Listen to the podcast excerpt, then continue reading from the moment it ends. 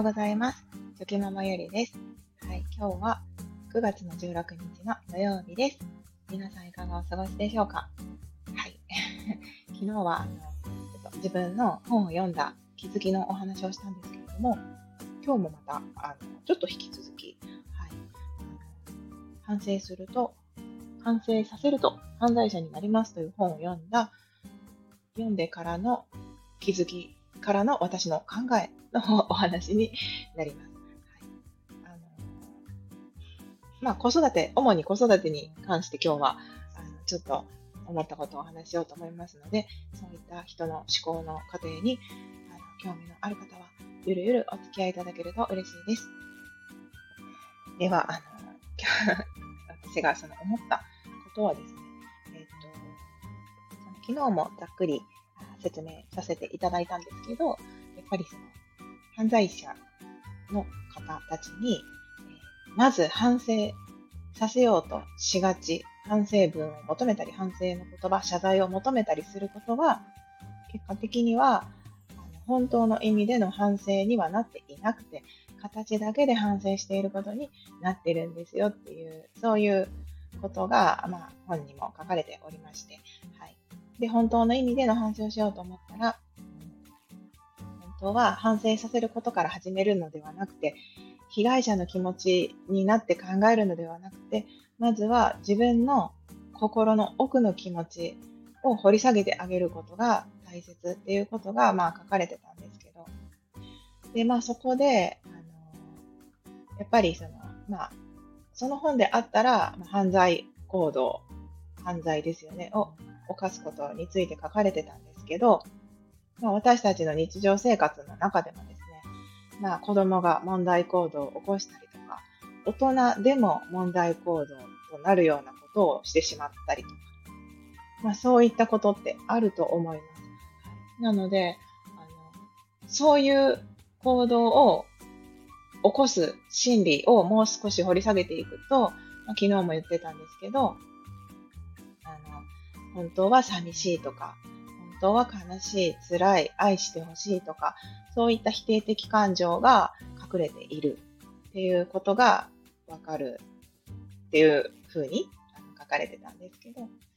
えっ、ー、と、つまり、あの、そこから何を感じたかと言いますと、やっぱりみんな感情をこう抑制して生きることでそういった行動、問題行動につながってしまっていることもあるっていうことが、まあ、私の中での新たな気づきとなりました。はい、なんか、その、もっともっとわかりやすく言うとですね、うん、泣いている子供に対して泣いちゃダメっていうとか、大人でもそうですよね。悲しいことがあって、涙が自然と出てきたのに、大人なんだから泣かないでとか、しっかりしなさいとか、私もよく言われたことあるんですけど、子供がちょっと、その、ちょっとね、あの、か、か、あの、特殊な病気というか、にかかった時に、とても辛かったことがあったんですけど、その時も、私はその一生懸命頑張っていたのに、こう、周りから、なんか、親、親なんだからしっかりしなさいみたいなことを言われたりしてたんですよね。でもそれがすごく辛くて。なんかそういう経験って結構皆さんもあると思います。女なんだから、男なんだから、親なんだから、大人なんだからって言って、お兄ちゃんなんだから、お姉ちゃんなんだからとか、何歳なんだからとか、なんかそういうふうにその感情を抑制させる、我慢させる、させられた経験ってみんな必ずあると思います。で、その我慢っていうのは、まあ別に悪くはないんですけ、何がいけないかって言ったら、その出てくる感情は自然なものなのに、それを悪いものとして扱って、こう、そう思わないようにしたり、まあつまり感情を押し込めてしまうことが良くないんですよね。でそれが、そのストレスって何でも、最初の小さなストレスは大丈夫なんですよね。だけど、蓄積されてどんなに小さなストレスでも蓄蓄積されていくと大きな大きなストレスになって、その最初は小さな小石だって、小石だったのに、そしてすぐに取り除けたのに、大きな大きな小石、積み重なって重たくなってくると取り除くことが大変になってきますよね。そういう状態になることが良くないんですよね。だけど、その、私たちって、私たちっていうかもう多分私の親もそうですし、その前もそうですし、世の中の常識として、なんか我慢しなさいとか、なんか、うん、我慢することが美徳とされているような、そういった背景がありますよね、みんなの頭の価値観の中に。だからこそ、なんかその、我慢、ちょっと我慢するぐらいなんだったらいいんですけど、我慢しすぎてしまう人が増えてしまう。増えてしまうというか、そういったことからなんかその生きづらさにつながっていたりすることもあるんだろうなっていうことを、まあ、気づきとしてありました。なので、その子育てにもうちょっと置き換えてみると、なんかその、私も親になった時ですね、子供が生まれた時に、なんか、厳しく育てて、一人前にしなきゃみたいな子供を一人で生きていけるようにしなくちゃっていう、なんか、そういう気持ちてあったんですよね。はい、でもそれも、よくよく考えたら違うなと思思ったんです。はい。結局それってなんかその厳しく育てることで、抑制、感情の抑制につながるようなことって多分たくさんあると思うんですよね。はい、あとは、その一人で生きていけるようにっていうことは、つまり、一人で何でも背負い込んで生きていくことにもつながると思いますので、なんか、ちょっと違うなって、はい。なんかその人に依存して生きることは良くないんですけど、なので一人で生きていく、自立するというのは大切なんですけど、なんかその我慢する、それイコールその全てにおいて我慢するとか、しんどくても、なんかそういう感情を押し殺して努力しなければいけない、我慢しないといけないっていう風なあの、教え方、価値観を伝えていくのは、やっぱり違うなって思ってですね。私もとても、はい、あの気をつけなければいけないなというふうに感じました。一人で生きていけるようにするんじゃなくて、自立することは大切なんですけど、困った時には、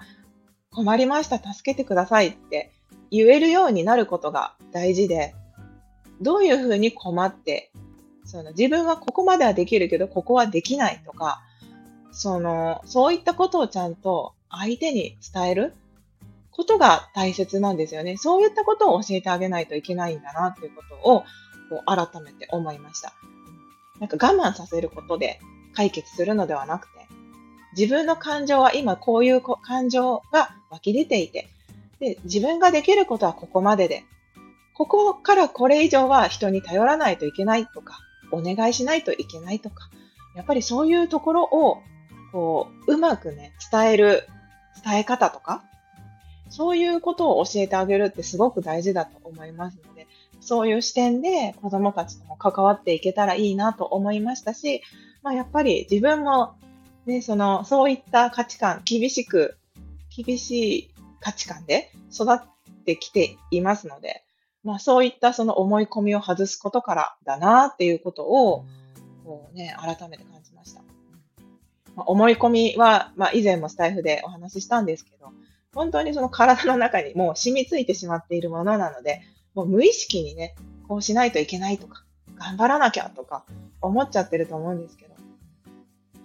頑張るのはいいことなんですけど、頑張りすぎることは良くない。何でもそのや、やりすぎることは良くないので、なんかそのバランスっていうのを考えて、あのやらないといけないなっていう、そんな気づきがありました。はい、なので、やっぱり一人で生きていけるって、一見すごい、すごいことのように感じるんですけど、素晴らしいことのように感じるんですけど、でも、それは裏を返せば、なんか人に頼らずに生きていく、なんかとても寂しい世界につながっていくなと思いますので、やっぱり人は一人では生きていけないので、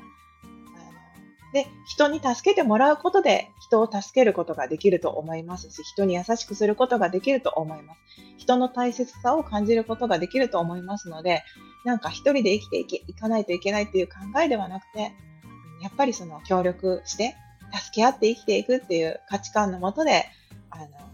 私も子供たちも成長していけたらいいなと思いました。はい。ということで今日はそんな本からの気づきのお話でした。はい。まだまだ続くかもしれませんが、ゆるゆるまたお付き合いいただけたら嬉しいですし、はい、今日も長々とありがとうございました。はい、では、ぼちぼちやっていきましょう。ではまた明日。